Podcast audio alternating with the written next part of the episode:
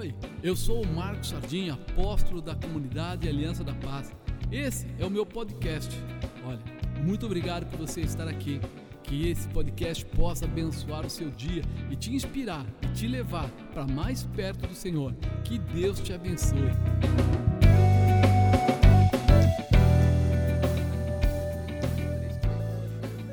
Aleluia. A gente, a gente tem uma convicção que aonde há um glória a Deus, um aleluia, os anjos do Senhor se movimentam, né? Você fala assim, como se movimentam por causa desse chamado. E hoje é um dia tão especial, o dia de Santa Ceia.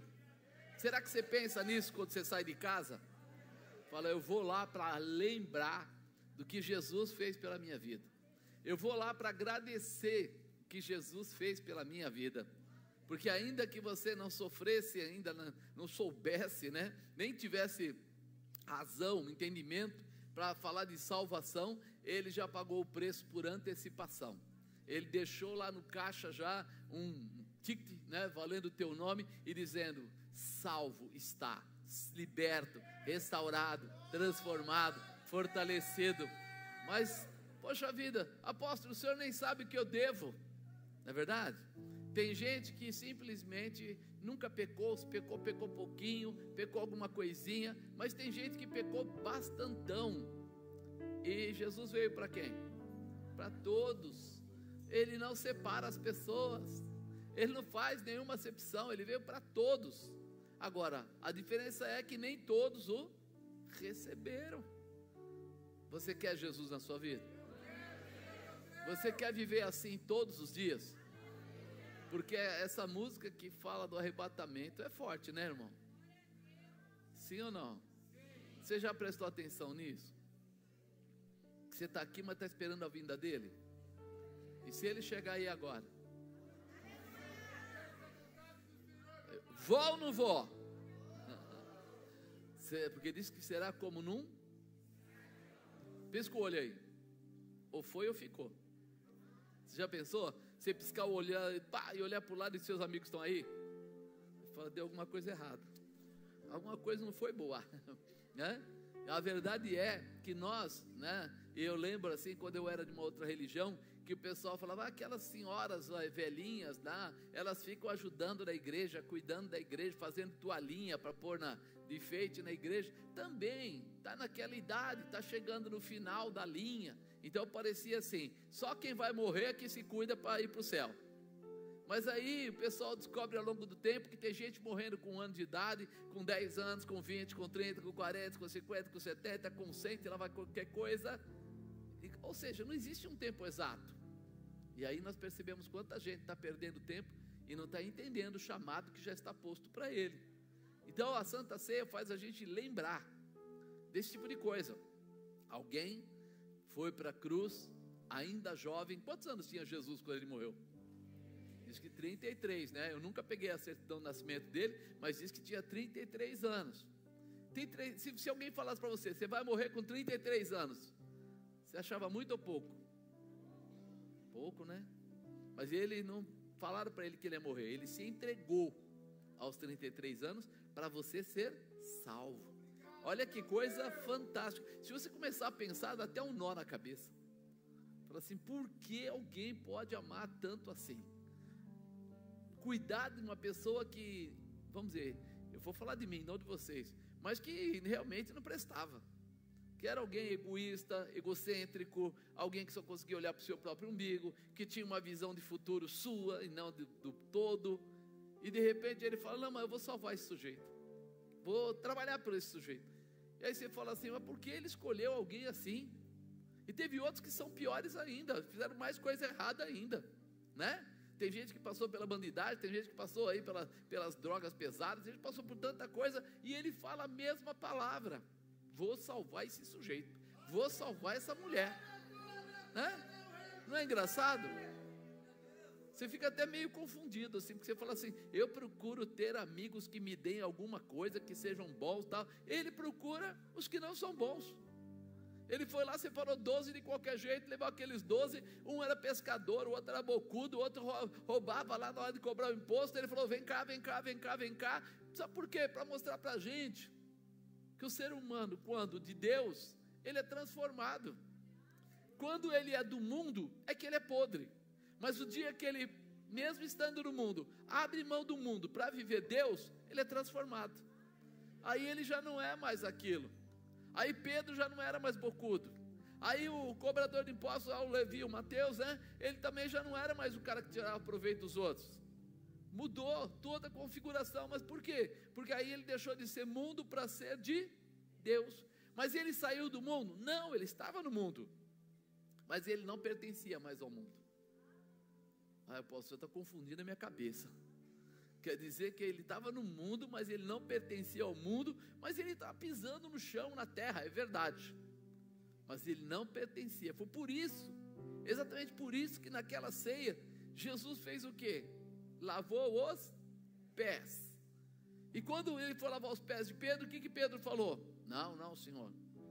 Não, não, meus pés o Senhor não lava. Ele falou: Pedro, se eu não lavar os teus pés, você não tem parte comigo. O que, que Pedro falou para ele? Então, pode lavar a cabeça, pode lavar tudo. Aí Jesus falou para ele: Não, você já está todo pronto, só os pés nós vamos lavar. E algumas pessoas falam: Por que só os pés? Qual é o maior contato, vamos dizer, de comparação, nós com a terra? Os pés. Você vai para muitos lugares com os seus pés. E aquela época, pior ainda, a poeira pegava nos pés, porque era sandália. Então ali ele estava querendo dizer assim: chegou a hora de eu morrer. E eu preciso que vocês entendam que a poeira do mundo que está em vocês não pode mais dominar vocês. Vai ter que ser lavado, vai ser, ter que ser tirado, para que vocês possam andar sem essa poeira na sua vida. E aí é uma liberação, uma libertação, uma restauração, uma transformação. Aí é um algo novo de Deus para você. Então, se a gente começa a olhar como Jesus andou e como ele tratou e como ele liberou os seus discípulos, a gente começa a entender que nós também seremos liberados, libertados, restaurados e transformados. Porque a vontade dele é essa. Mas essa não é a palavra, por isso eu vou voltar para a palavra, tá? Seja a paz que alguém espera. Fala para a pessoa do lado, seja a paz que alguém espera. É. Muitas vezes as pessoas não têm entendido esse tipo de, de colocação. Né? Nós somos levados por ventos de ansiedade, por dificuldades, pelo dia a dia que nós vivemos. Tudo que nós fazemos, a gente começa a ter dias de tribulação, dias de dúvida. Já pensou? Você está lá tudo, acabou de fazer uma oferta para alguém ou de ajudar alguém, sai na rua, vai andando e passa o ladrão e rouba o seu celular. Qual é a primeira coisa que vem na sua cabeça? Pô, acabei de dar uma oferta ali e, e, Deus não me protegeu do ladrão. E aí começa aquela coisa toda. E o Senhor fala para você que Ele está contigo para te livrar e para te guardar, mas não mecanicamente. Mas Ele quer te livrar e te guardar de todo ataque que possa roubar você, não só na sua carne, mas no seu espírito. Algo que quebre a sua intimidade com Deus e a sua proposta de ir para Deus. Então nós acabamos de perder a visão do nosso objetivo e assim perdemos também a capacidade de vencer as dificuldades que aparecem. Quando a gente começa a ter dúvida, quando a gente começa a ter, sabe, medo, pânico, incerteza, a gente acaba realmente tirando a nossa fé e colocando a visão do mundo na nossa vida. E é aí que nós somos roubados. É aí que nós perdemos a, a intimidade. Mas só que eu preciso entender eu preciso pensar e lembrar que nossas palavras devem ser de apoio e fortalecimento para que as pessoas possam vencer esses tempos, seja qual for que nós passamos. A gente pode passar muita coisa, mas você que é cristão de verdade, você sempre vai estar ali para dar uma palavra, não só de ânimo, mas uma palavra encorajadora debaixo da palavra de Deus. Porque nós muitas vezes andamos aí e a gente vê as pessoas dizendo: realmente a política está ruim, hein? Vai para o brejo. E aí o outro diz assim: não, só para o brejo é pouco, vai pior. E o outro diz assim: nem sei o que vai acontecer, todo mundo vai perecer. E o outro diz assim: vai mesmo, é pior que. Só que chega um momento que você precisa parar que bicho barrar e quebrar isso. Há um Deus todo-poderoso. E ele diz: mil caíram à tua esquerda, dez mil à tua direita, mas você, você não vai o quê? Ser atingido. O que, que ele está dizendo? Vai ficar ruim? Pode ser. As coisas vão ser difíceis? Pode ser. Mas com você, as coisas vão se restabelecer. Não é porque você perde, alguém roubou alguma coisa sua que acabou. Ali é apenas um teste. Eu acredito que Deus faça teste conosco. Ele permite o mundo às vezes tocar e atrapalhar a gente, só para ver qual é a tua reação no meio da dificuldade. Qual é o teu comportamento no meio da aflição? O que é que você faz depois que você encontra um problema ou encontra alguém com problemas? Porque nós somos assim. A onda é grande e a gente vai junto, né? é levado. E isso precisa mudar. Né? Nós precisamos pensar e lembrar que as nossas palavras devem ser de apoio, fortalecimento, para que as pessoas possam vencer esses tempos que por vezes nós vamos passar. Nós vamos passar. No mundo tereis aflição, mas de bom ânimo. Tá, tá, você conhece. Nós vamos passar. Pensa comigo, aquele dia que você estava totalmente né, desmotivado, desesperado, acreditando mais na derrota do que na vitória, acreditando mais no poder do inimigo do que nas promessas que Deus fez para você. E aí Deus envia lá um dos filhos dele, um profeta até você, um, alguém que venha lá falar com você, e no meio dessa dificuldade ele fala para você: olha. Essa dificuldade não é para a morte, essa dificuldade é para que você se levante, você se estabeleça. Né? Não foi falado agora há pouco aqui? Né? É, o pastor acabou de falar, a dificuldade não te para. Lembra que a gente comentava? A dificuldade é uma bênção disfarçada, ela provoca situações, ela abre espaço para que Deus faça o quê? Responda a você com milagres, fortaleça o teu caráter espiritual. Então a gente, de repente, quando recebe uma palavra profética, que, que você sente quando vem aí o homem de Deus, de repente levanta um dos pastores lá, no meio da oração, vai até você e ele revela a tua vida e diz: haverá vitória da parte de Deus. Como é que você se sente? Hã? Você fala, ah, que dia triste. Ou você levanta a cabeça e já fala, vem aqui tem, pau vai comer agora. Mas espera aí, você ainda não recebeu a bênção mas você já assumiu a palavra profética. Você já permitiu que no reino espiritual houvesse uma manifestação. E isso precisa entrar no nosso coração, a gente precisa entender que nós estamos nos movendo muitas vezes mais pelo mundo do que pelo espírito. E é por isso que as pessoas ficam tão chateadas. A gente fala, o pessoal sobe, o pessoal desce, o pessoal sobe, o pessoal desce. Parece que a alma dele não se libertou. Não, todas as coisas já passaram e tudo se fez. E por que acontece isso? Porque eu ainda me permito estar ligado ao mundo. Eu ainda deixei uma ponta guardada né, daquilo que tinha acontecido como um fato assim. Eu espero que nunca mais aconteça, mas eu não sei não, hein? Tá difícil. E a fé não é isso. A fé ela te dá características e determinações para você continuar acreditando em Deus, mesmo que as dificuldades apareçam. Você se renovou quando recebeu a palavra profética e nem ainda tinha acontecido o milagre. E aí, quando você vai lá no livro de Abacuque, olha o que ele fala no capítulo 3, versículo 17: Porque ainda que a figueira não floresça, nem haja fruto na vide, ainda que decepcione o produto da oliveira, e os campos não produzam mantimentos, ainda que as ovelhas da malhada sejam arrebatadas, e nos currais não haja gado. Todavia, todavia, eu me alegrarei no Senhor, exultarei no Deus da minha salvação.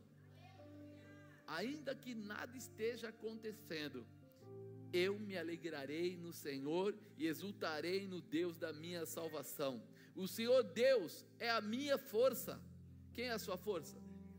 Deus, e fará os meus pés como da serva, me fará andar sobre as minhas alturas. Ele fala, se você pegar a palavra aqui e começar a entender ela, ele fala assim: Ele vai me fazer saltar, ir além, acima da minha altura, ou seja, daquilo que é a minha capacidade.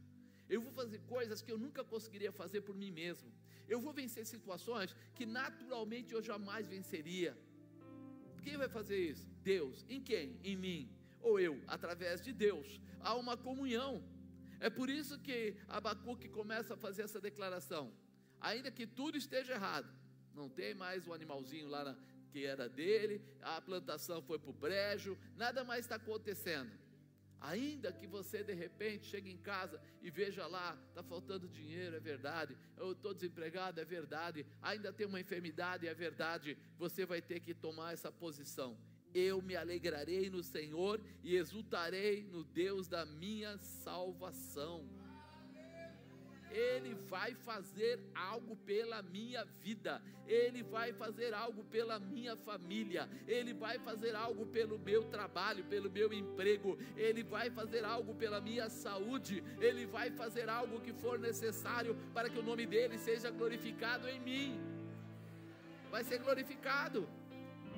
Nossa força está em Deus, por isso precisaremos ser renovados sempre, né? Seja a paz que alguém espera.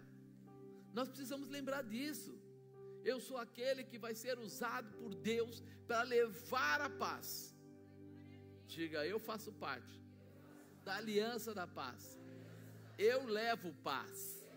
Eu sou a paz que as pessoas esperam. Eu estou cheio, transbordando. Quem chegar perto de mim vai ser encharcado da glória do Deus vivo, porque eu tenho a paz de Cristo ardendo em mim. Amém, amado? Creia nisso.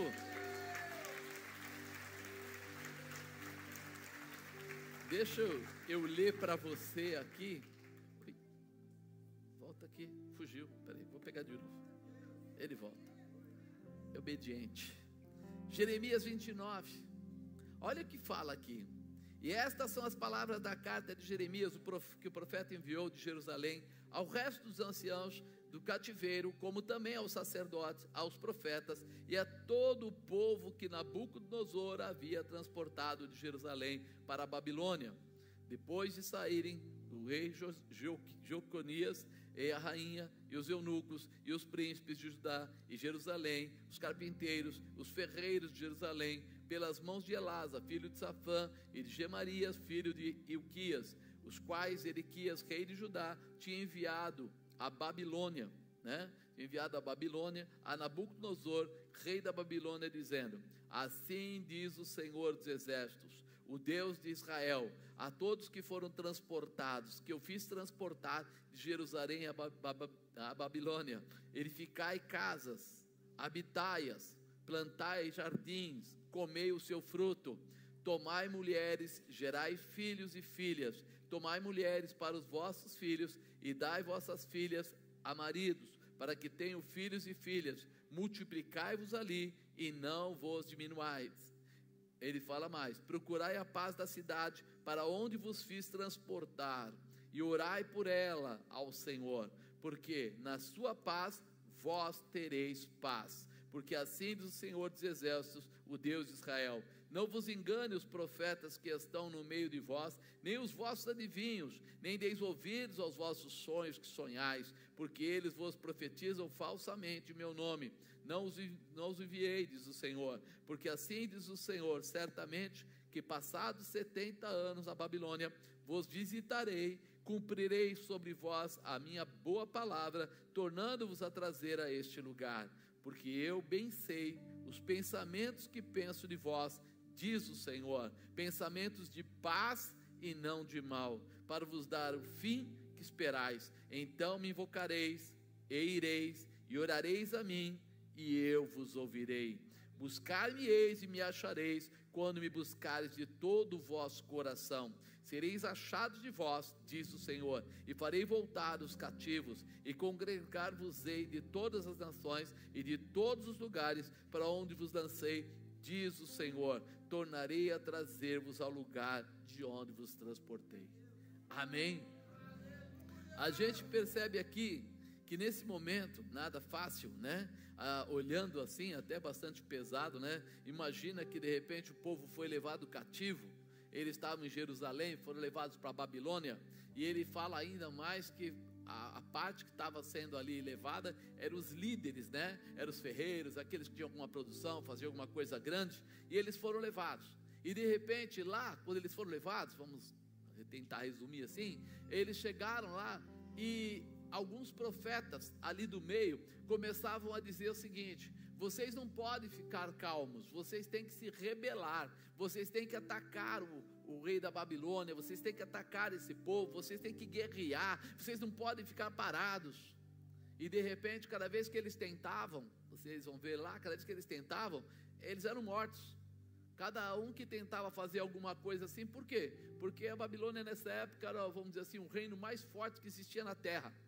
Ele tinha uma estrutura muito forte de soldados, de armas, então não tinha como guerrear com eles. Mas a parte mais grave disso tudo é não entender por que é que eles foram parar lá.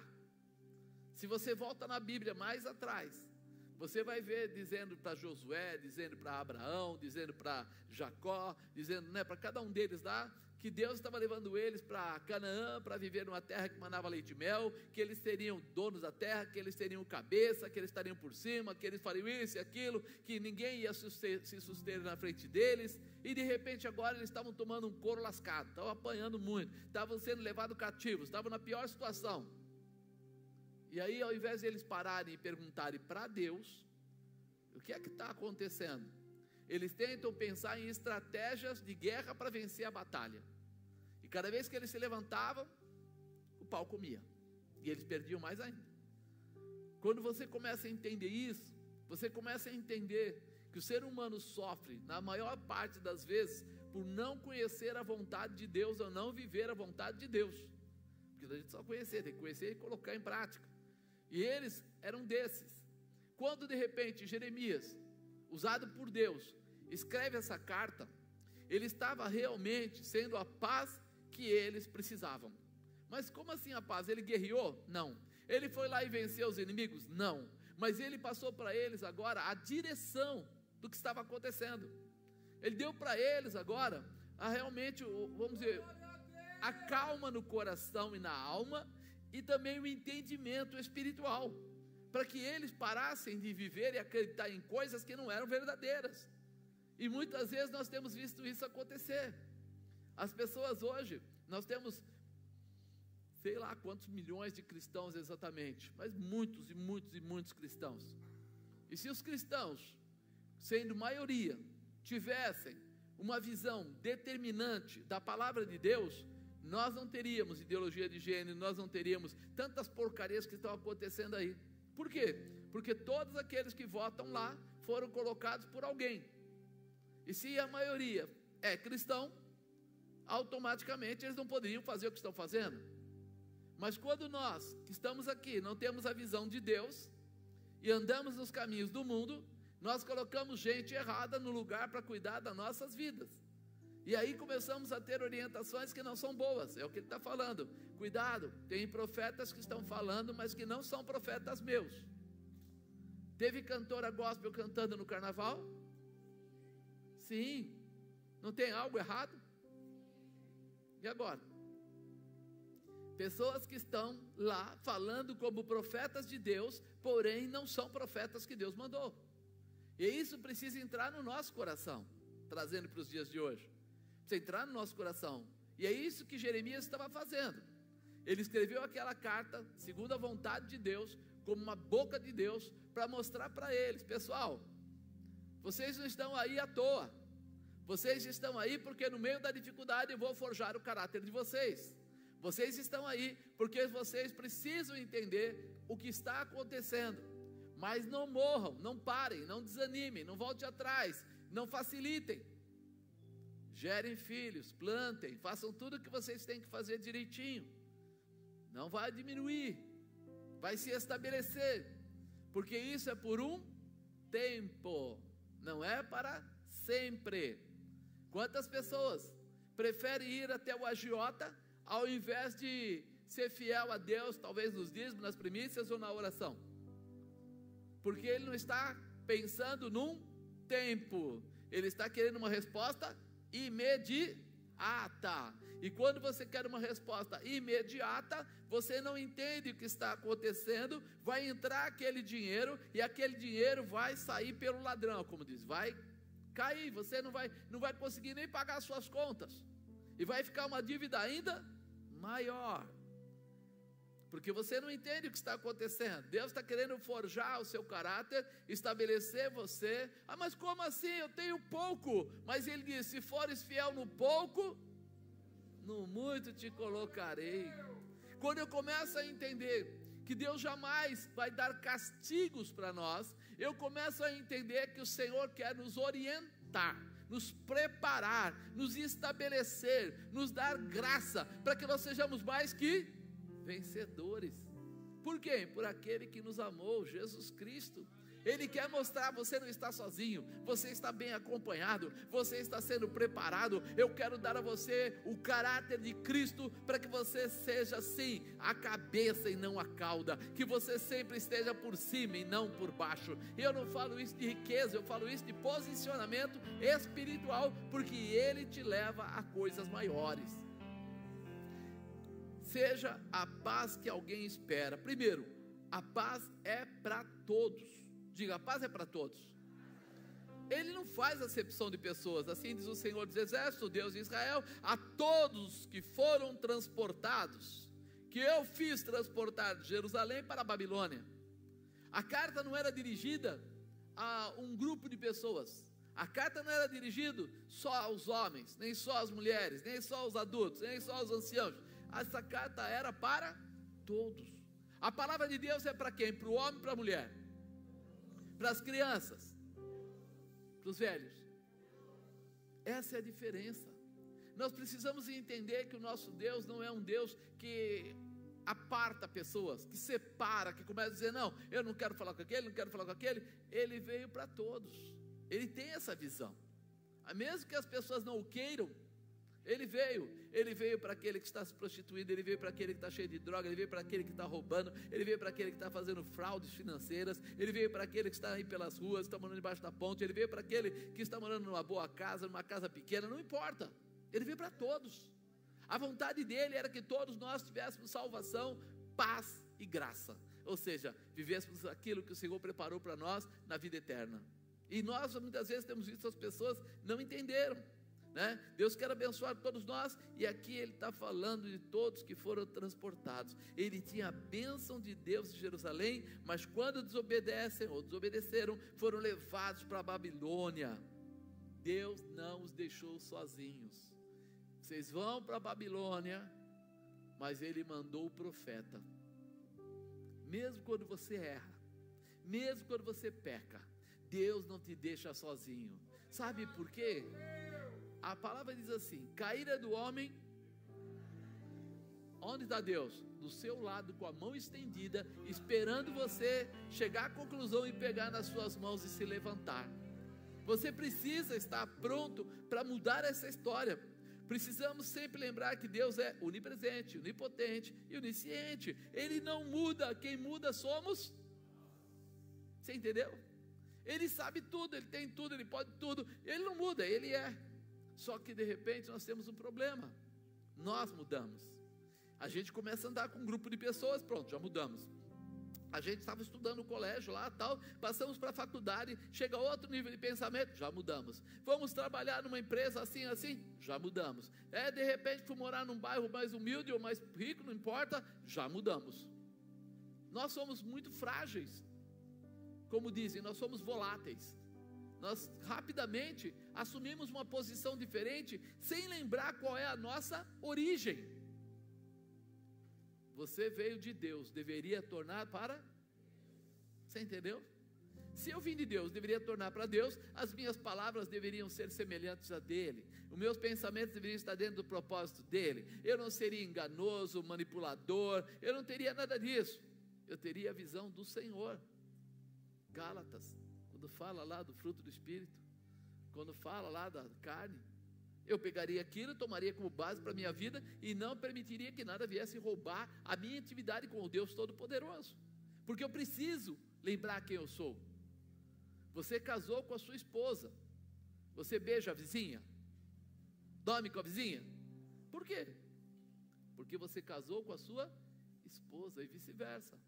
Você tem uma razão, você tem uma raiz, você tem algo que é, que é seu, que faz parte da sua vida, e aí de repente você esquece disso, já é considerado, né?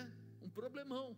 E quando você esquece quem é o seu Deus e começa a servir a qualquer tipo de Deus para a sua vida, se encaixar qualquer tipo de pensamento ou viver qualquer tipo de, de situação, vai ficando, as coisas vão ficando. Você vai deixando parte da sua vida na mão de pessoas diferentes, de situações diferentes você começa a ter aquele problema. Você andou com a pessoa errada e lá você tomou atitudes erradas. Aquela pessoa, de repente, ele, ele traficava e você foi lá e também traficou com ele. Quando você vai embora, desligou. Só que o dia que você encontrar com ele, ele vai falar: Você aqui é meu amigo, andava comigo, também era traficante. Ele lembra de você como o quê? Mas você diz que não é mais. Mas ele vai te apresentar para todo mundo como? E se a polícia chegar e pegar você com ele? traficantes, marcas que grudam, e isso na nossa vida espiritual também é assim. A gente começa a fazer amizade com muito tipo de pessoas, e a gente esquece, como dizem aí, a pessoa está falando, nossa, eu lembro que eu mandei minha fotografia, eu mandei um pedaço do meu cabelo, eu mandei um pedaço da minha roupa, tudo para colocar embaixo do santo lá no, no terreiro. Eu falei, e depois? Não, nunca mais eu fui lá. E onde é que está a sua roupa, a sua fotografia? Onde é que está? Embaixo do santo do terreiro. Você saiu fora, mas não tirou os pedaços que ficaram. E agora? Agora clama, meu irmão. Chama a presença do teu Deus para que caia um raio que derrube tudo, sei lá, que mude a história. Que se converta o dono do terreiro. A gente às vezes não percebe isso. Eu falo por mim, eu era jovem, e aí eu, recém, jovem pode falar, né? Estava começando no Evangelho. E aí a pessoa lá, os profetas iam orar e falavam assim: Cara, tem alguém acendendo vela para a sua vida, que não sei o que, que não sei o que lá. Aí eu vou orar para que isso pare. Aí orava tal. Passava duas, três semanas, eu ia outro profeta, alguma coisa aparecia. Nossa, cara, tem gente acendendo vela pela sua vida e tal. Eu falei: Não é possível. E aí foi, foi, foi. Eu falei, Senhor, vou orar agora. Me mostra quem é essa pessoa, para eu saber o que está acontecendo. Aí um dia eu fui na casa de uma tia. Cheguei lá, ela falou assim: Marcos, eu amo tanto sua vida. Eu levo o seu nome para o centro toda semana. E coloco sendo vela daquelas vermelhas para que você fique sempre protegido pela. O profeta aqui arrancando, e a pessoa lá, tome, tome, tome. Falei, oh, tia, posso pedir um favor para a senhora? Faça mais isso não, deixa para lá. Não, não, não, por favor, tal. Isso não me faz bem. Não Aí você não sabe nem como falar, né? Sua tia que gosta de você, mas está do outro lado. Aí você vai, começa a pregar para ela, tal, tenta falar, você fala do melhor jeito, explica, conta para ela quem é Jesus. Ela fala, mas eu amo Jesus. Fala, mas só ama Jesus, mas amo o Exu, não sei das quantas, ou dizer que ela. É, Fica até difícil explicar. Porque a visão que eles têm é distorcida e você não consegue simplesmente, você tem que ir abrindo, abrindo, abrindo, até conseguir colocar. Aí passou um tempo, foi levada para a glória. Eu falei, que bom, agora para. Quando ninguém mais acende a vela. Eu não pedi isso, hein? Não pedi. Foi porque quis, não tem nada a ver com isso. Mas a grande verdade é essa. Nós precisamos saber quem nós somos e ter a nossa raiz bem estabelecida. Porque se nós não soubermos quem nós somos e ter a nossa raiz bem estabelecida, toda hora vão pegar aquele vasinho. Na sua casa não tem um vaso que anda? Põe em cima da mesa, põe em cima da janela, põe lá fora um pouco para tomar ar, põe lá não sei aonde, passa o gato e derruba o vasinho. Todo mundo mexe, qualquer um derruba. Sua vida espiritual não pode ser assim. Ela não pode ser aquele vazio que todo mundo mexe. Sua vida espiritual pertence a Deus, Deus Todo-Poderoso. Você está debaixo de um sangue, do sangue de Jesus. Você tem a cobertura do Espírito Santo de Deus. Então, cuide para que ninguém mexa. Se posicione como quem é. Todo mundo tem que saber: você é crente, sim. Você tem parte com Deus, sim. Você vive essa palavra, sim. Por isso, se você precisar estar sempre pronto a entender que você pode ser uma bênção na vida das pessoas, aonde você estiver, porque Deus estará com você. Aonde você for, a presença de Deus irá, porque você tem intimidade com Ele.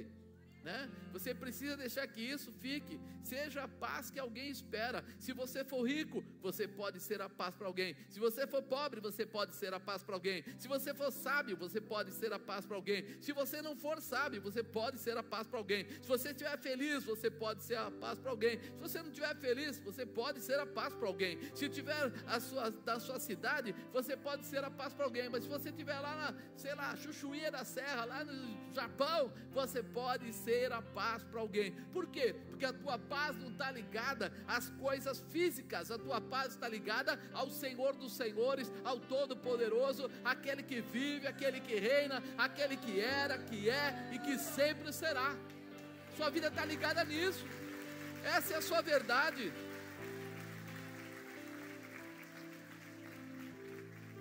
Fala, nada pode roubar a minha capacidade de ser a paz de alguém. Eu estou debaixo da manifestação profética do Senhor. Fala para o irmão do lado, seja a paz que alguém espera que a tua boca seja profética, que você seja um liberador, que você tenha uma palavra de transformação, que você esteja preparado toda vez que você vê alguma coisa, mecador ebrácia cai, fora do propósito, níquel sobrequebia rai, diferente do que Deus quer, nébia cantarabaxéria, ainda que ele não entenda, níquel cai, você será a ferramenta, você será a ferramenta que traz a paz. Você entende isso? Aleluia. Seja a paz que alguém espera. Dois, faça o seu melhor pela paz. Faça o seu melhor. Edificai casas, habitai-as, plantai jardins, comei o seu fruto, tomai mulheres, gerai filhos e filhas, tomai mulheres para os vossos filhos, dai vossas filhas a maridos, para que tenham filhos e filhas, multiplicai-vos ali e não vos diminuais pessoal olha aqui e muitas vezes fica em dúvida. Ah, peraí, ele mandou ah, tomar mulheres. Então qualquer mulher? Não. O judeu ele tinha o hábito de pegar pessoas que fossem é, da mesma religião que ele, quando não da mesma família que ele. Né? Primo, prima, terceiro grau, segundo grau, alguém que tivesse a mesma ligação, a mesma comunhão, a mesma visão, mesmo que fosse às vezes né, de, outra, é, de outra região ali perto, mas que tivesse também, tivesse, fosse judeu, que não tivesse diferença para que não houvesse julgo desigual. Então, quando ele está falando aqui, ele está dizendo assim: ó, vocês foram levados para uma terra estranha, vocês estão longe, vocês não estão na casa de vocês, mas vocês vão continuar exercendo o chamado que vocês têm. Vocês vão crescer no lugar que vocês estão, vocês vão prosperar no lugar que vocês estão. Apóstolo, eu trabalho numa empresa, mas o dono nossa, o dono é do balacobaco. Ah, meu Deus. Ah, mas a dona, a dona é, é dona do carnaval também. Ah, meu Deus. Meu irmão, não importa. Você vai crescer naquele lugar, vai se estabelecer naquele lugar, e eles vão saber que ali tem uma mulher de Deus, um homem de Deus, que ali tem pessoas que vivem a verdade de Deus. Você não vai pular o carnaval porque alguém pula, você não vai se prostituir porque alguém se prostitui, você não vai entrar no, no balacobaco porque alguém foi, você sabe quem você é, você vai chegar lá e vai estabelecer as suas raízes. É aí que as pessoas começam a vir até você e dizer assim: dava para você levar o meu nome lá para a sua igreja e pedir para orarem pelo meu irmão, pela minha avó, pela minha tia, pelo meu primo? É. Quando eles percebem que você tem algo que eles precisam, você tem Deus. Você está debaixo da palavra da promessa de Deus. Então, quando você chega, há um brilho diferente na sua vida. Você nem sabe o que é, mas tem. Por quê? Porque a unção foi despejada sobre a sua cabeça. Você recebeu a Jesus Cristo como seu único e suficiente Salvador. Você tem algo diferenciado, algo que move. Tem muita gente que, quando as coisas estão ruins, eles começam a tomar atitudes amargas e até forçando o distanciamento das pessoas. Você já viu isso? E fala assim: ah, nem parece que é crente. Já ouviu essa frase? Porque a pessoa está tomando atitudes que desfazem de tudo aquilo que a palavra diz. Você precisa tomar cuidado é com isso. Jeremias está aqui sendo usado por Deus para ensiná-los a fazer sempre o melhor em todas as situações. Lá não era Jerusalém, não era a terra deles, mas Jeremias os ensina que deveriam dar o seu melhor. Eu estou numa empresa dessa, que o, o pessoal lá, não, ninguém é crente. Então eu vou trabalhar mais ou menos? Não, vou fazer o melhor. Eles vão ter que saber que ali tem alguém da parte de Deus que muda e moda. Então, eu entro, a minha moto está estabelecida, eu mudo a estrutura. Eu chego no lugar, as pessoas dizem que não. Entrei numa empresa, a penúltima empresa que eu trabalhei antes de ficar só na obra, e eu cheguei lá como gerente e tal. Me deram uma responsabilidade grande na fábrica. Você tem que ver o que é preciso para essa fábrica se estabelecer junto aos clientes, né? Ser vista com poder e honra. E eu entrei e comecei a ver. Atrás das máquinas, aquelas fotografias de, de borracharia, né? Que tem, né? Sabe aquelas mulheres que ficam lá, aquelas coisas. Cada funcionário tinha uma outra fotografia de mulher atrás dele. Mas Nossa Senhora de pendurada lá, tudo em cima. Eu falei, cara, isso é uma empresa, não é um boteco. Para cada um colocar o que quer. Gente lá colocando lanche embaixo da máquina, do lado da máquina, um lugar com mais ou menos 2 mil metros quadrados de fábrica e aquele monte de tranqueira. E eu fui olhando, olhando aquilo tudo e voltei para o meu diretor e falei assim: Você quer mesmo uma mudança? Ele falou: Preciso. Eu falei: Tá bom, então vou listar. Vamos tirar tudo. Nossa, teve funcionário que falou: Na minha santa ninguém toca. Teve outro que falou, na minha queridinha, mulher pelada aqui ninguém toca. O outro não sei o quê, e. Eu falei para ele, como é que vai ser? Você quer que se organize ou não? Ele falou, Marcos, conscientiza eles. Ah, chamei três clientes meu, pessoal que fazia avaliação, clientes grandes, não vou falar o nome das empresas que vocês vão conhecer. Levei lá os técnicos dele e falei assim, chamei todos os funcionários, fiz uma reunião, todo mundo no pátio. Falei, eu queria que vocês contassem o que vocês acharam do que vira essa fábrica. E um cara falou assim: está um lixo. Isso daqui está parecendo mais um boteco, fundo de quintal, não tem nada a ver com uma empresa e tal. E foram falando. E eu falando para eles: prestem atenção. Esses daqui são os fornecedores que não querem colocar produto nessa empresa por causa da brincadeira de vocês. Vocês estão entendendo? Aí um lá resolveu dar uma engraçadinha, falou: Aí eles não são clientes nossos mesmo? Não precisa. Tá bom. Aí eu mandei esse embora. Acabou o trabalho, eu já falei, bote-se na rua. Aí ele falou, você é louco? Eu falei, não, não, pode levar santo, pode levar a fotografia da sua mulher, pode levar tudo aí. Acabou. Aí os outros olharam e ficaram, hum, o negócio aqui é sério. O cara não está brincando. Arrancamos tudo. Quando arranquei, começou a história. Onde vão colocar os armários? Fotografia, o resto nós queimamos. Onde vão colocar esse monte de armário? Tem armário para tudo lá. Aí falaram, não, sabe o que você vai fazer? Você vai dar para aqueles fulano lá, não sei da onde, sei da onde. Eu falei, não, vou dar para uma igreja. Aí o cara falou assim: Você vai proteger as igrejinhas agora? Eu falei, vou, e daí? Qual é o problema? Sou eu que estou fazendo. E vai ser feito assim. Fui lá no diretor, falei para ele, vai ser assim, assim, assim. E ele falou, você é o chefe, cara, você define. Eu tinha raízes, não fui empurrado por ninguém. Oito caminhões saíram de lá com tudo as coisas que tinha, até um equipamento odontológico tinha lá. Foi tudo para igrejas. E aí os caras falaram assim: pô, esse cara não é flexível, não, ele é duro. Quando eles viram a empresa começar a crescer e prosperar, quando eles viram o faturamento aumentar quatro, cinco vezes, Aí todo mundo falou: esse crente é doido, mas ele resolve. Aí o peão, aquele que tinha falado contra, aquele que não tinha gostado, aquele que estava bravo, falou: Eu queria pedir desculpa, porque eu vi que você não veio para brincar.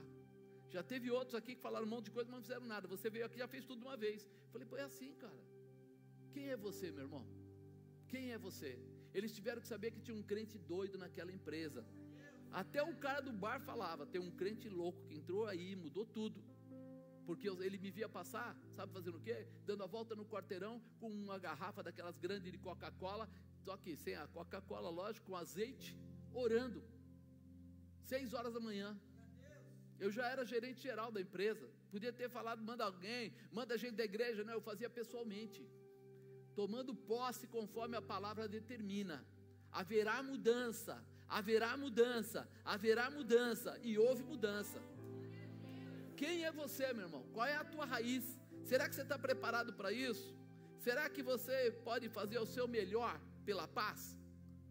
Porque um monte de gente lá dentro começou a ir para a igreja e outras coisas mais, sabe por quê?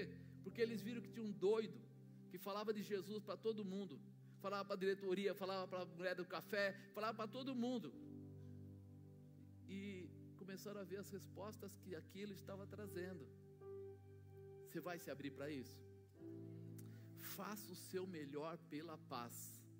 Eu, não, eu sabia que eu não ia ficar lá para sempre, mas eu sabia que eu podia deixar aquele pessoal estabelecido, que eu podia mostrar para eles que Deus era o Senhor e que nada pode tirar quando Deus começa a operar. Deus tem capacitação para dar para você, né?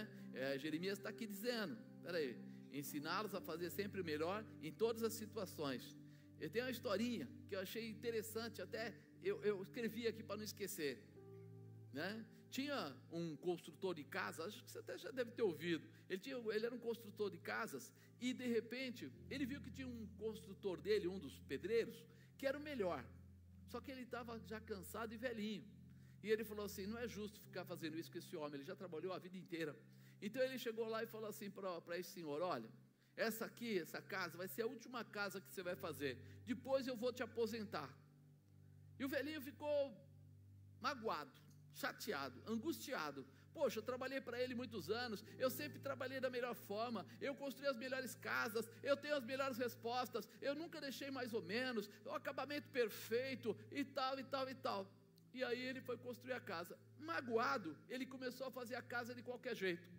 Ele deixou o batente torto, ele colocou o piso, mas não deu o, a proximidade do piso, o juntamento do piso direitinho. Ele foi fazendo.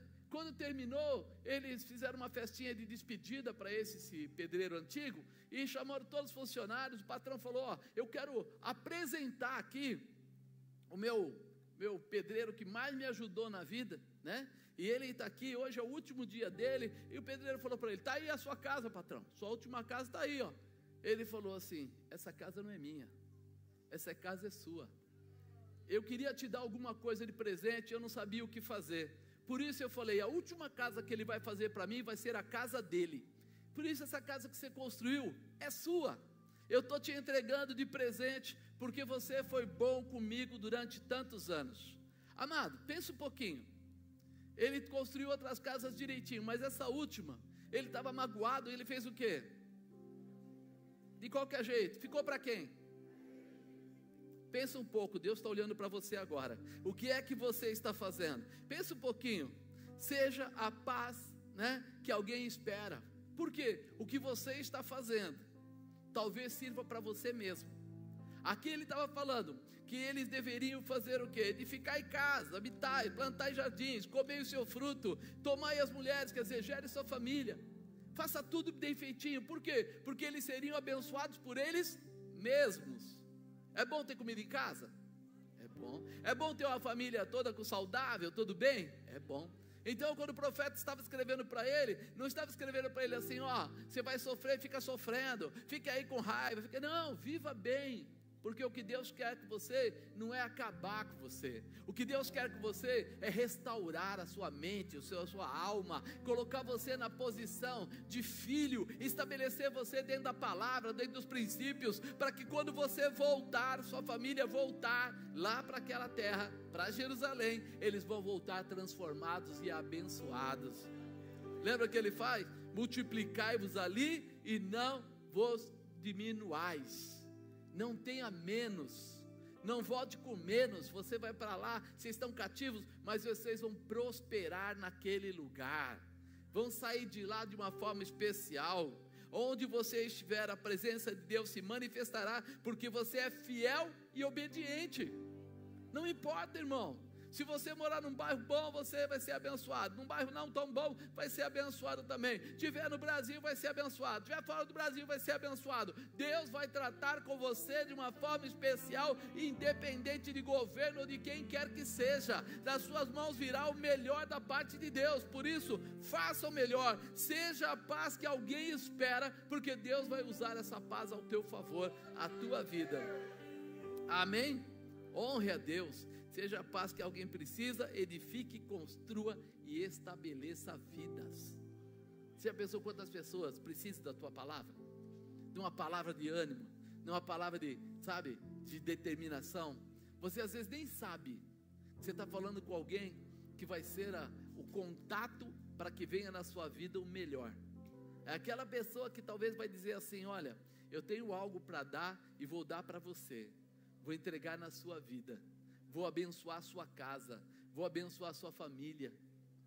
A bispa tem um, um, um cunhado que ele trabalhava lá no Riacho, ele fazia serviço de táxi.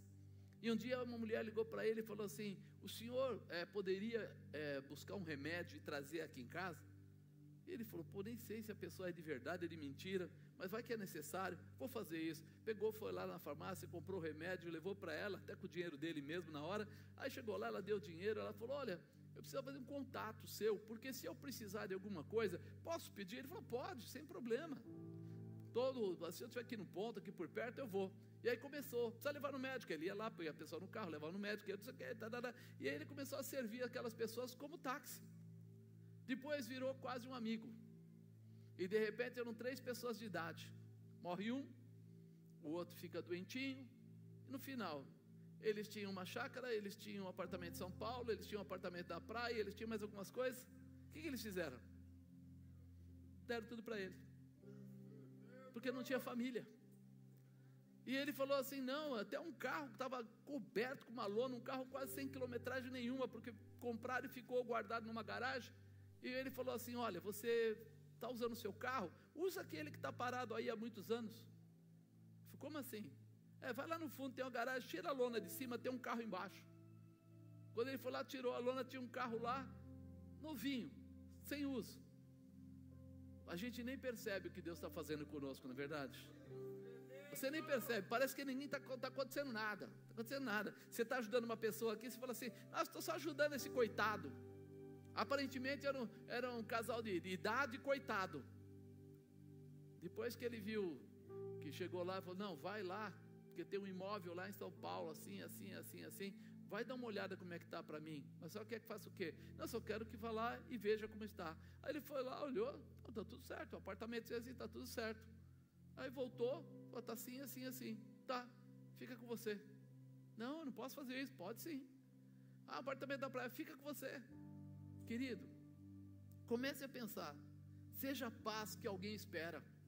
Aquela família, aqueles três pessoas de idade, eu acredito que para eles é, devia de ser assim: nós vamos morrer dentro de casa sem saber como ir para onde. Não vai dar tempo, porque a gente não, não tem alguém que leve no médico, não tem família, não tem isso. De repente aparece ele, ele foi a paz da vida deles. Você já pensou, espiritualmente, quantas pessoas aí fora estão esperando uma palavra? Uma carta como essa de Jeremias, fica tranquilo que lá na frente Deus vai mudar a sua vida e tal.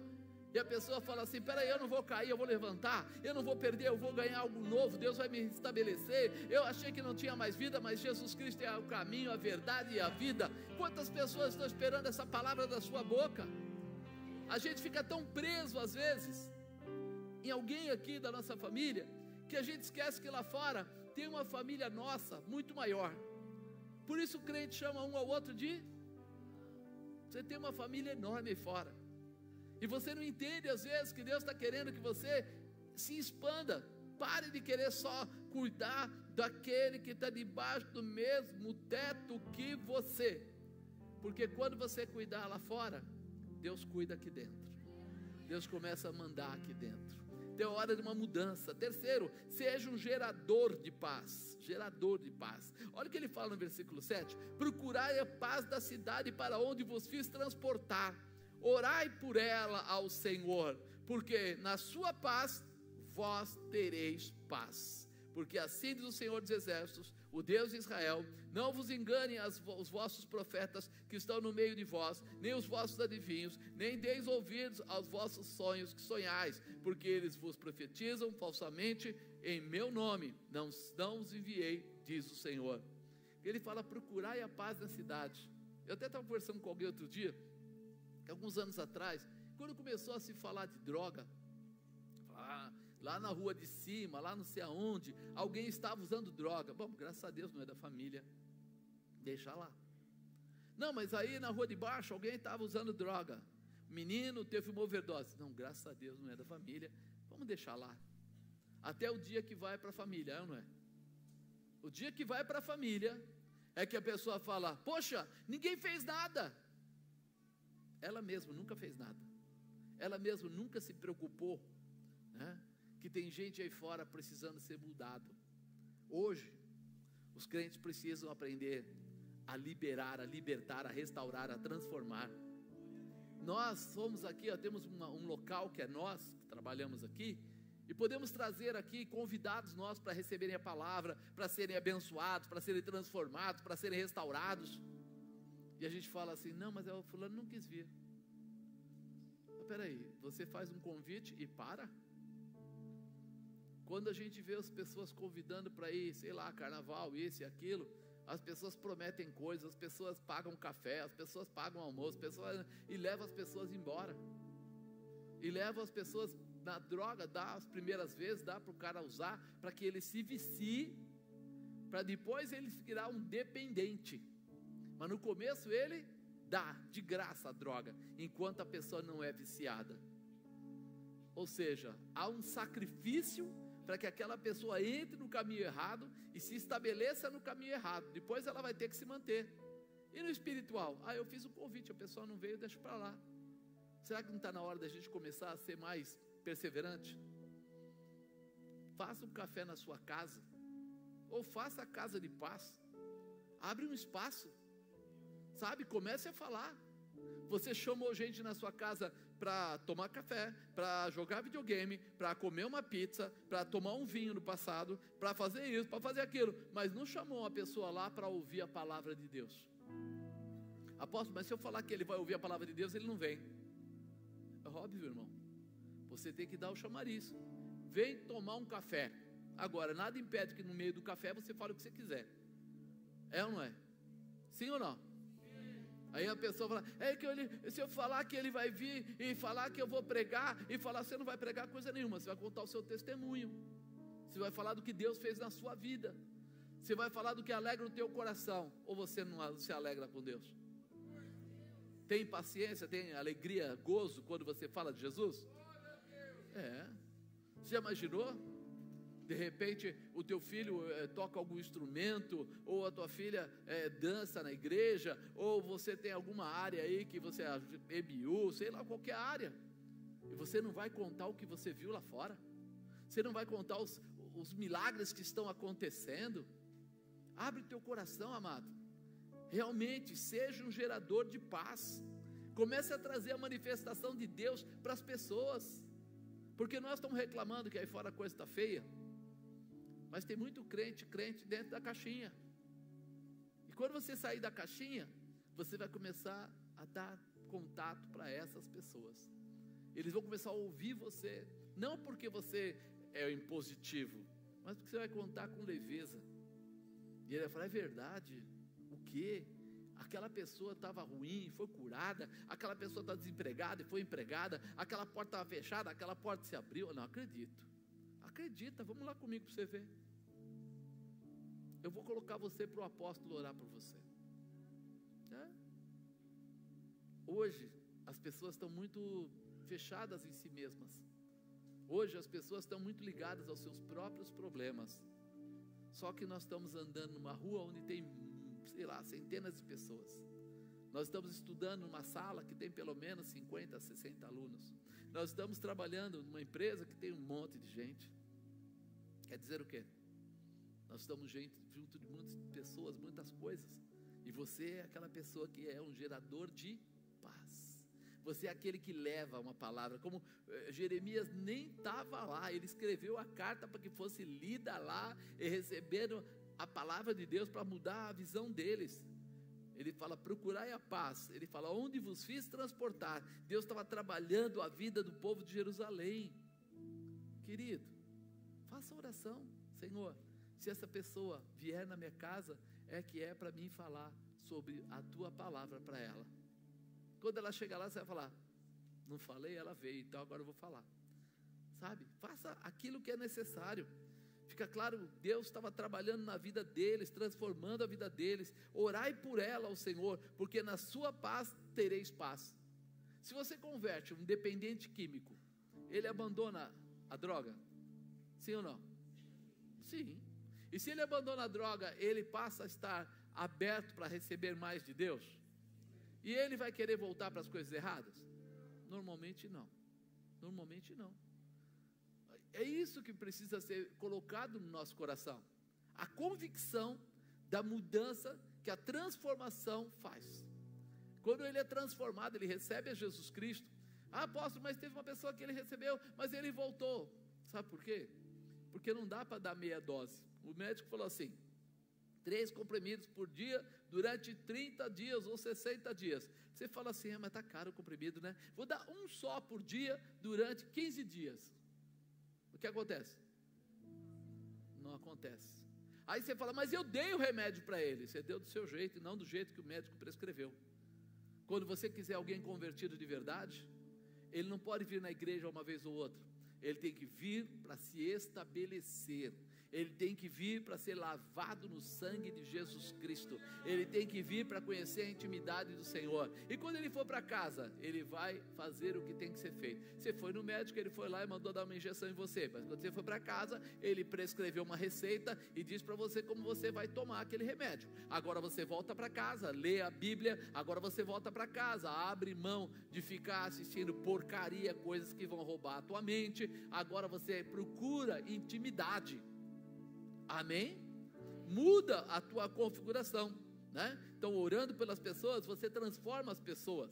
Mas o Senhor está sendo bastante claro quando você pedir a paz para eles, você terá a paz na sua vida também. Lembra que eu falo para você? Quando você ora pelas pessoas, o primeiro a receber a bênção é você. Então, quando você ora pela paz da cidade, o primeiro a receber a paz é a sua casa, é a sua vida precisa exercitar isso, né? Quando oramos para que os dependentes químicos sejam transformados, traficantes sejam transformados, os pecadores sejam transformados, seremos também abençoados com a paz, porque eles não mais farão o que estão fazendo e não sofreremos seus ataques, né? O Senhor é claro em nos ensinar a não acreditarmos numa paz subjetiva. O que é uma paz subjetiva? Aquela paz de engano, aquela paz pequenininha, aquela paz que é a sua aparência, que nem a casquinha, tocou, quebrou. Que paz é essa? Essa paz é aquela que você vê na televisão. Quantas vezes você viu artistas dizendo, fazendo sinal da, que vai ter paz, que isso, que aquilo, o governo falando sobre paz, pessoas aí em escolas falando sobre paz.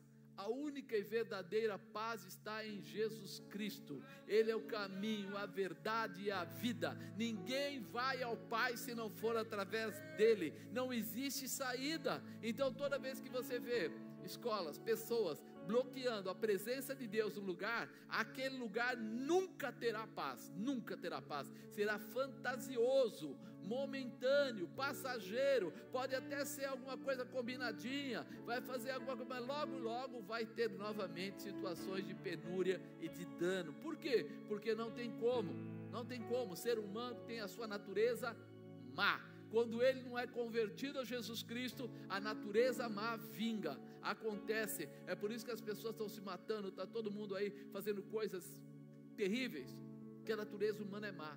Então, naquela hora, ele não consegue controlar. Só tem um jeito de controlar: quando o Espírito Santo de Deus estiver vivendo dentro de você. Só tem um jeito do Espírito Santo estar vivendo dentro de você. Você tem que receber Jesus Cristo como Senhor da sua vida. Não tem outro jeito. Por isso a gente não pode viver de fantasia, a gente tem que viver de realidade, porque assim diz o Senhor dos Exércitos, Deus de Israel: não vos engane os vossos profetas que estão no meio de vós, nem os vossos adivinhos, nem deis ouvidos aos vossos sonhos que sonhais, porque eles vos profetizam falsamente em meu nome. Não os enviei. Agora há pouco perguntei, falei: tem cantora gospel cantando no carnaval? Disseram: tem. É incompatível incompatível. Uma coisa e a outra não tem como, não tem, não dá liga, né? Água e óleo não se misturam, não tem jeito. Então, quando a gente começa a ver isso, a gente começa a ver gente falando aí, até mesmo é, pastor que fala assim: não, a Bíblia está desatualizada, precisa colocar ela, né? É, mais atualizada e tal. Essas pessoas são aqueles profetas que não falam em nome de Deus, falam em nome do diabo estão cantando em nome do diabo, estão andando por aí em nome do diabo. Nossa, apóstolo, o senhor é muito mal. Não, ao contrário. Eu sou super amoroso, porque eu estou falando a verdade.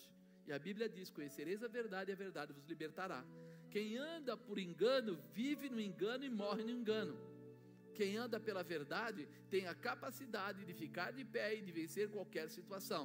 Então, hoje, nós precisamos entender isso. A nossa regra de fé e prática é o que? A Bíblia. Não tem outra.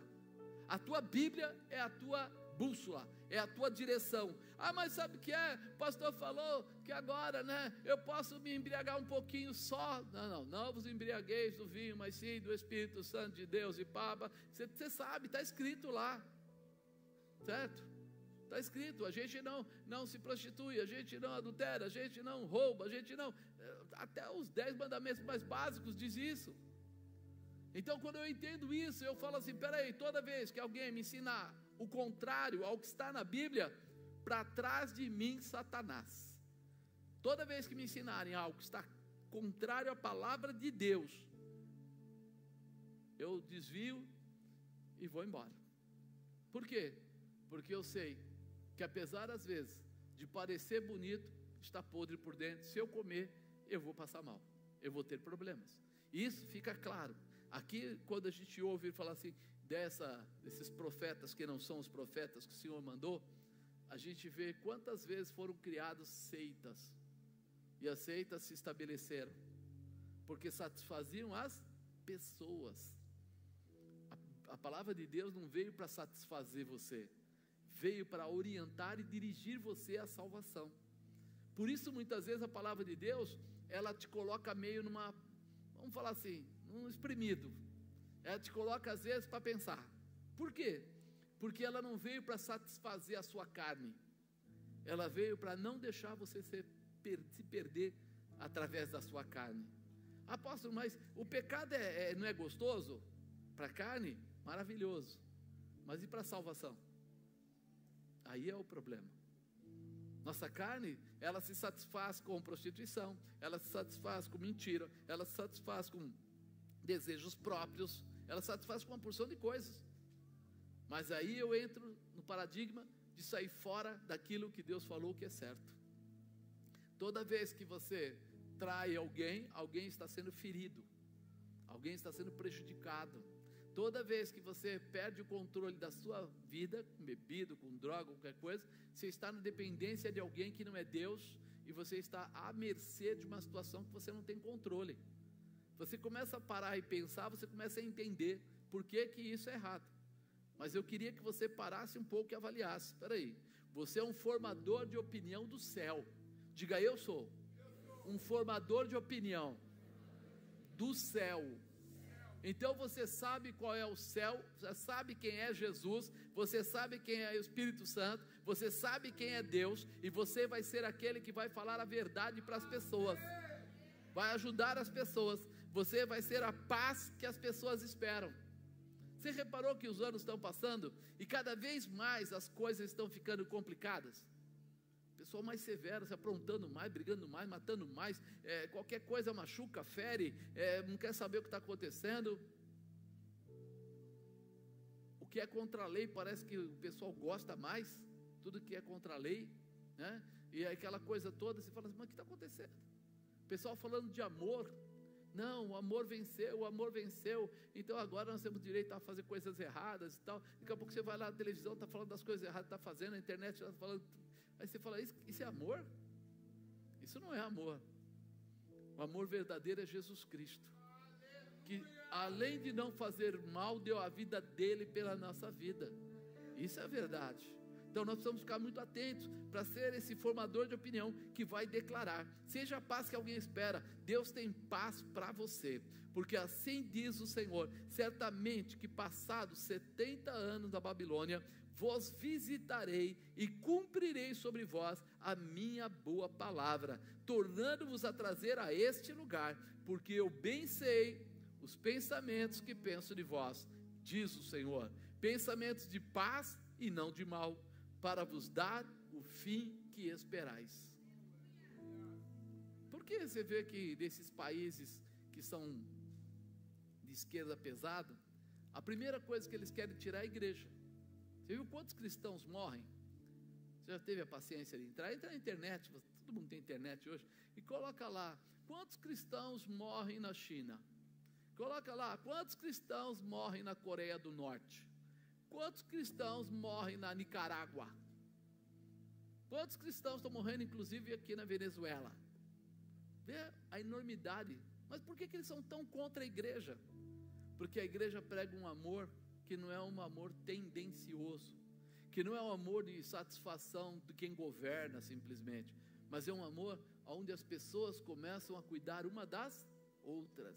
Mas não é cuidar colocando sobre o jugo, debaixo do pé, é cuidar, por exemplo, Aqui na nossa igreja, nós damos lá uma quantidade de cestas básicas. Se você for na Igreja Universal, eles dão muito mais ainda que a gente. Se for na Renascer, eles dão cestas básicas. Se você somar todas as igrejas do Brasil, católicas e também evangélicas, e ver o volume de cestas básicas que é dado, meu irmão, é muitas, muitas, muitas e muitas toneladas de alimento entregue.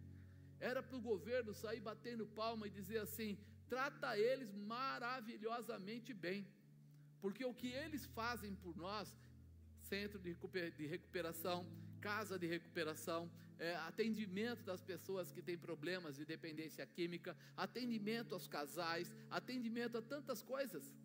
Só que quando isso acontece, as pessoas são restauradas, mas restauradas na visão de Deus, não na visão de um partido político. E aí começa a confusão. Porque daí em diante, você vai achar que bom é estarmos juntos, bom é nós ajudarmos um ao outro, bom é você poder ter sua casinha, ter o seu, sua comida, ter as suas coisas, e aí foge a, a dedicação deles. E é isso que é complicado, é isso que rouba. Por isso nós precisamos estar preparados para entender. Espera aí, se a igreja é tão importante para o ser humano, Todos deveriam valorizar a igreja. Todos deveriam colocar a palavra de Deus em primeiro lugar, a verdade de Deus. Espera aí, vamos lá, vamos ouvir também, vamos ver o que eles pregam. Vamos falar, só que a gente vai pregar o quê? Libertação, restauração, transformação, que Deus é o Senhor, que nós acreditamos que Deus é amor, é misericórdia, que Deus tem cuidado de nós e que a nossa vida final é no céu. E aí eles pensam, pô, peraí, perdeu o controle. Ele tem que acreditar que ele depende de nós. Então hoje, quando você dá uma vasculhada no mundo e vê quantos cristãos estão sofrendo por causa disso, você começa a entender por que é que o diabo não quer realmente que a igreja prospere. Mas a igreja prospera. Exatamente por quê?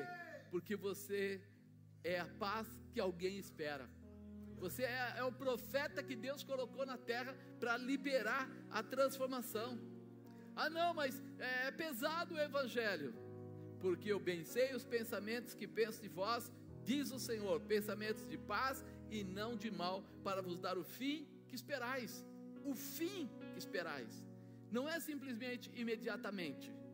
Isso fica difícil para nós. Quando Deus tirou eles de Jerusalém e levou eles para Babilônia, não tirou eles daqui, levou para lá, simplesmente para falar assim: chegou aí, chegou, põe no ônibus e manda de volta.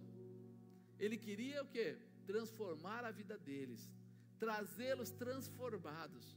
Por isso ele deixou eles lá, o que? 70 anos. Para que naqueles 70 anos eles fossem moldados, fossem restaurados, fossem preparados, fossem estabelecidos para voltarem e abençoarem quem tivesse que abençoar serem uma referência para as pessoas, né? Jeremias foi a paz que eles esperavam, porque Jeremias estava sendo a palavra profética para afirmar que nem tudo estava perdido como parecia. Já pensou, você está numa terra que não é sua, está longe da sua casa, está junto de um povo que não é o seu povo. Só que de repente, Jeremias falou para eles: não, vocês vão fazer tudo como tem que ser feito vão multiplicar as famílias, vão crescer, vão ter casas, vão plantar, vão cuidar dos animais. Vocês só precisam lembrar de uma coisinha: quem é o Deus da vida de vocês. E daqui a 70 anos, vocês vão ser transportados de volta para Jerusalém. Vai dar tempo de vocês se prepararem, se estabelecerem para voltar. Mas fica tranquilo, porque Deus tem o melhor para a vida de vocês. Fala para a pessoa do lado, Deus tem o melhor para a sua vida. Fala para ele, porque eu bem sei os pensamentos que Deus pensa de vocês, pensamento de paz, não de mal, para vos dar os fins que esperais. Sua casa será transformada, sua família será abençoada, seu trabalho será próspero, suas mãos serão mãos transformadoras e a sua boca será uma boca profética. Não acredite na palavra de derrota, porque o Senhor não é derrotado. Ele não é derrotado. Acredite na certeza e na convicção que Ele está te ouvindo e que Ele vai te responder. Mas vai ser amanhã de manhã? Eu não sei o prazo. Aqui o prazo levou bastante anos, mas Ele alcançou, mas Ele entregou, mas Ele estabeleceu. Então, se você começou a orar, não pare. Se você está orando, não desanime. É? Ah, mas então eu não vou fazer mais nada. Não, não, faça. Produza o que você tem que produzir. Arrume a casa, deixe tudo em ordem. Coloque como se tudo estivesse certo. Porque quando você menos esperar, aquela pessoa vai entrar e vai mudar toda a configuração da vida dela. Mas se você fraquejar, se você voltar atrás, então é você que está abrindo mão da realização que Deus tem para você. Pensamento, imagina, Deus jamais ia te abandonar. Pensa nisso. Ah, eu estou me esforçando tanto e Deus não está vendo? Está vendo. Os olhos de Deus estão onde? Os ouvidos dele estão inclinados para que te ouça, para que receba de você a tua oração. Então é só uma questão de tempo. Fica dentro dessa palavra. Quinto e último, busque a Deus, encontre a paz. Busque a Deus e encontre a paz. Quando você tem essa convicção, você sabe que o Senhor da paz é o Deus Todo-Poderoso. Então, quando eu busco a Ele, automaticamente, junto com Ele, vem a manifestação da paz. Então, me invocareis, ireis e orareis a mim, e eu vos ouvirei. Buscar-me-eis e me achareis, quando me buscareis de todo o vosso coração. Você vê que a gente fala isso rapidamente, nem presta atenção. Então, você vai me invocar, eu vou, você vai orar a mim, e eu vou te ouvir, você vai me buscar e eu é, vai me achar quando me buscar de todo o vosso coração. Ele está dizendo: você não pode parar de orar. Você não pode parar de acreditar naquilo que você começou a projetar. Se você falou que haverá conversão lá na sua casa, haverá conversão. Haverá. Apóstolo, mas como é que o senhor sabe? Ah, meu irmão, eu conheço Deus. Ele pode dar até um tempo, mas daqui a pouco ele faz assim, não tem não é na boa? vai de outro jeito, mas que vai, vai. Se tiver que ir com amor, vai com amor. Se tiver com amor, vai com a dor mesmo, mas vai, vai. A tua oração tem resposta. A tua oração é algo especial para Deus, principalmente porque a tua oração não é simplesmente algo que você quer, é algo que Ele também quer. Ele também quer. Porque conversão, Ele ama, ama Ele tem determinação para isso. Então, não se preocupe, apenas não pare, né? É, sereis chamados de vós, diz o Senhor, e farei voltar os vossos cativos, e congregai-vos-ei de todas as nações e de todos os lugares de onde vos lancei, diz o Senhor. Tornarei a trazer ao lugar onde vos transportei. Ele fala assim: e serei achado de vós. É como se Deus estivesse falando assim: não é que você vai me achar, eu vou me apresentar eu vou me expor, eu vou deixar você me encontrar, né? Porque a primeira coisa que a gente pensa é assim, mas quem vai conseguir chegar até Deus? É diferente quando você pensa assim, e Deus está vindo para que eu tenha um encontro com Ele. Quer dizer, não tem como errar, não tem um espaço errado, você vai encontrá-lo. Serei achado de vós, diz o Senhor. Quando? Quando que isso vai acontecer? Buscar-me-eis e me achareis quando me buscareis de todo o vosso coração. Amado, o trabalho tira a nossa paz? Muitas vezes. A família mesmo, às vezes, pisa no pé da gente? Até pode pisar. Ah, o vizinho também. É, um amigo, pode ser. Um colega, sim. É, sei lá, cada coisa. O nosso carro quebra e quebra do jeito que entristece na hora que acontece. É verdade. Mas nada disso tem a capacidade ou o poder de roubar a presença de Deus da tua vida. Ele não muda por causa disso. Ele não muda. Você não nasceu bilhardário. Você nasceu como uma criança sem roupinha, saiu do ventre da mãe e ali provavelmente deram um tapinha no seu bumbum, fizeram você chorar um pouquinho e aí você começa ali uma vida como todo mundo começou. com um coraçãozinho, dois pulmãozinhos, dois olhinhos, duas perninhas, dois bracinhos, pá. Quem criou isso? Ele criou você para ser vitorioso. A vitória não está na estrutura. A história muda quando você pensa o que é que está sendo colocado dentro da estrutura. O que é que está sendo colocado dentro de você? Será que Deus tem liberdade dentro do seu coração? Será que você está pronto para ser cheio da presença e do poder? Porque Deus está procurando aqueles que possam ser carregadores, né? Aqueles que levam a glória de Deus com eles. Quando chega no lugar, lembra dos levitas? Lembra dos sacerdotes? Quando ele chegava no lugar transportando a arca, quando ele chegava no lugar, todo mundo falava: oh, parou, a glória de Deus chegou, a presença de Deus chegou. Hoje mudou, está dentro de você. Hoje você tem aí dentro de você a presença de Deus. Por isso, todos deveriam olhar para você e perceber em você a glória de Deus chegou nesse lugar. A presença de Deus chegou nesse lugar. Porque muita gente fala de Deus, mas pouca gente vive com Deus. E é que é do ramar, e é isso que Deus quer. Que você mude a sua configuração, que você se levante no meio dessa direção e você entende, chega a entender. A verdadeira paz é Jesus. Nunca conseguirão a verdadeira paz se tirarem ele da posição, né? Um coração da raio, um coração voltado para Deus abominará o pecado. Um coração voltado para Deus desejará honrar a Deus e seus ensinamentos. Um coração voltado para Deus desejará ardentemente encontrá-lo. Vai decanai, vai desejar tanto que o Senhor vai falar para você: e serei achado de vós, porque você está desejando, porque você está querendo porque você está com o coração ardendo. Eu quero ter um encontro com Deus. Eu quero ter um encontro com Deus. Não tem outra situação. Ele está dizendo: Vou me permitir ser achado por vocês. Quando isso acontecer, farei voltar os vossos cativos, congregar-vos-ei de todas as nações, de todos os lugares para onde vos lancei, diz o Senhor. Tornarei a trazer-vos ao lugar de onde vos transportei. Quando?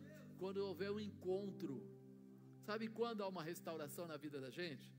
Quando a gente se volta para Ele. Quando a gente volta para Ele com essa, essa declaração aí, ó. Peraí, então eu vou buscar o Senhor e vou achar quando eu buscar de todo o meu coração. Aí há uma comunhão, uma ligação. E Deus está querendo dizer para você. Você está dizendo, mas Senhor, estou esperando há tanto tempo. Buscar-me-eis e me achareis quando me buscar de todo o vosso coração. Pensa um pouquinho. Você acredita que Deus fez tudo o que fez, enviou o filho dele para nada? Simplesmente para dizer para você que você não vai vê-lo, que você não vai viver com ele, que você não vai ter isso. Eu, eu, eu vi uma vez uma pessoa falando, e é verdade. Você já viu quando a gente tem uma criança pequena e a gente vai brincar de esconde-esconde com ela? Como é que funciona? Você se esconde, ele não te acha de jeito nenhum. Porque o adulto se escondendo numa criança pequena, de seis anos tal, você é, é, ele, ele vai pensar nos lugares mais comuns e não vai achar. Mas aí o pai que está brincando, ou o irmão mais velho que está brincando, ele sabe que ele tem que deixar o quê? Alguma coisa, um rastro. Né? Ele tem que deixar um rastro. Então ele se esconde atrás da cortina, mas ele deixa as duas pontas do sapato para fora. Por que ele faz aquilo? Porque ele quer ser encontrado. Ele não está brincando de esconde-esconde porque ele não quer ser encontrado. Ele está brincando de esconde-esconde porque ele quer ser achado. Por isso que Deus está dizendo aqui: buscar-me-eis, me achareis, quando me buscar de todo o vosso coração. Porque se você vier com toda essa vontade, Ele vai fazer a mesma coisa, Ele vai se permitir ser achado. Ele vai se liberar para você achar. Ele vai deixar você ter um encontro que você tanto quer. Mas você precisa entender isso. Você não vai poder dizer que não achou não saindo da cadeira. Você não vai poder dizer que não achou se você não procura. É, é hora de você se levantar, é hora de você se estabelecer. Por quê? Porque Deus chamou você para fazer coisas tremendas. Será um retorno de paz para um novo tempo com o Senhor. Será um momento especial. Seja a paz que alguém espera, né? Quando você busca Deus, você encontra a paz. Quando você entra na dimensão dele, você recebe essa manifestação. E isso precisa fazer parte da nossa vida. A partir de hoje você precisa começar a pensar assim: eu tenho a capacidade, eu tenho o estabelecimento e eu vou orar. Mas eu não vou orar de qualquer jeito. Quando buscar de todo o vosso coração. Então vai ser agora uma mudança. De agora em diante, a sua oração não vai ser mais à noite, juntar as duas mãozinhas lá na beira da cama e falar alguma coisa, eu preciso, eu preciso, eu preciso ir embora. Senhor, eu quero ver a tua glória. Eu quero viver o teu poder. Senhor, eu quero conhecer a tua intimidade. Eu quero ir além. Eu quero ter mais da tua presença. É, eu não posso viver simplesmente é, com o que eu acho. Quando a gente começa a conhecer a pessoa, namorado, noivo, a gente começa a conhecer a pessoa, a gente conhece algumas coisas, a gente sabe é, como ela pensa um pouco, sabe até o penteado que a pessoa usa. Mas quando a gente casa, aí a gente começa a conversar tanto que a gente começa a conhecer detalhes do que gosta, do que não gosta, do que pensa, ah, qual é o, o sonho futuro, o que a pessoa gostaria de fazer, o que a pessoa não gosta que seja feito. Até detalhes mais fortes. Tem gente que ronca, tem gente que não ronca. Vai conhecendo. Você só vai conhecer Deus de verdade quando você entrar na intimidade. Enquanto você fica raso, você vai desanimar, vai chegar dias que você não vai mais acreditar, vai chegar dias que qualquer pessoa vai tirar você da presença de Deus. Ah, eu pensei que Deus estava me protegendo, fulano me falou umas bobagens, eu fiquei tão chateado que eu não vou mais na igreja. Mas por que isso? Porque você estava raso, muito raso. Então qualquer coisa tirou você da presença. Mas quando você tem convicção, quando você ama, não é qualquer coisa que tira você da presença. Quem tem filho sabe. Toda criança um dia pisa no pé do pai de algum jeito, ou da mãe. E aí, quando ele faz alguma coisa errada, que a mãe fica muito nervosa, na hora ela fala assim: Eu vou matar esse menino. Cinco minutos depois, ela está com o menino no colo, balançando, e o menino está fazendo toda a arte de novo. Que, que não matou? Se era para matar, por que não matou? Porque o amor é maior do que a dificuldade. Deus não vai nunca permitir que alguém tire você de perto dele. Porque o amor que ele tem por você é maior do que a dificuldade que você põe para ele, que você apresenta na vida dele, na frente dele. Então hoje, levanta daí com uma certeza. Barra cai. Você é a paz que alguém espera e você vai fazer a diferença aonde você chegar. Aonde você chegar. Se você for participar de casa de paz, você vai ser a paz naquela casa. Se você estiver na casa de um amigo ou um parente, alguém, você vai ser a paz naquela casa. Se você estiver no trabalho, todos vão saber que a tua palavra é uma palavra verdadeira de paz. Aposto, mas quando a pessoa me provoca, eu fico muito nervosa. Não, não permita que o sol se ponha sobre a sua ira. Não permita. Mesmo que alguém ataque você ou tente tirar a sua paz, Lembra disso. Se tiver difícil, vai até o banheiro, ora, chora, planta a bananeira, volta de novo, levanta o queixo e sorri.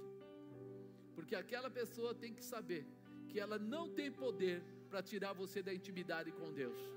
Se tem uma coisa que irrita Satanás, é saber que você não sai da presença de Deus por nada. É, a pessoa fala grosso, a pessoa ofende, a pessoa não sei o quê, você finge que foi embora, até está meio parecendo triste, volta sorrindo, e a pessoa fala: não é possível. Ele não pode estar sorrindo depois do que eu falei para ele. E você vai dizer: só o Senhor é Deus.